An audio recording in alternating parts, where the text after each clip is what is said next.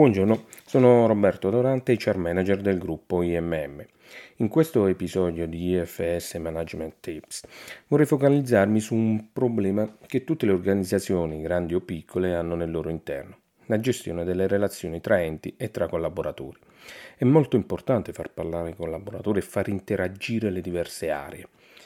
Vorrei affrontare più che la relazione tra capo e collaboratore, la relazione tra enti che siano uffici o reparti di produzione. Abitualmente le diverse aree lavorano come se fossero un'entità a parte, come se non rientrassero nel sistema azienda, mentre l'azienda è un organismo composto di persone e mezzi finalizzata alla soddisfazione di bisogni umani attraverso la produzione, la distribuzione o il consumo di beni economici e servizi verso il cliente. Quindi è necessario fare in modo che ognuno riesca a capire l'altro che sia collega dello stesso ufficio o di altra area. Ciascun ente deve essere in sintonia con l'altro e capire che il lavoro dell'altro ha le sue diversità ed è altrettanto necessario e indispensabile per il raggiungimento dell'obiettivo finale dell'azienda. L'organizzazione aziendale è un ingranaggio ed ogni componente è importante.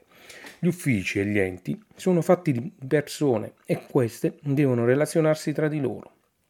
Quante volte assistiamo ad incomprensioni tra uffici? a giudizi tra colleghi, a differenze lavorative tra impiegati e operai che generano università di vedute a volte accese.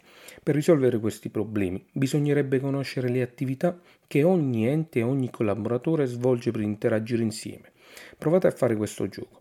Scegliete un ufficio o un reparto e scrivete su un foglio le attività svolte, le problematiche che incontrano per raggiungere gli obiettivi prefissati e i tempi per raggiungere gli stessi obiettivi, le relazioni che hanno con gli altri enti e collaboratori. Una volta terminato l'esercizio, recatevi all'ufficio preso come caso di studio e verificate se le vostre risposte sono giuste. Poi continuate con gli altri enti.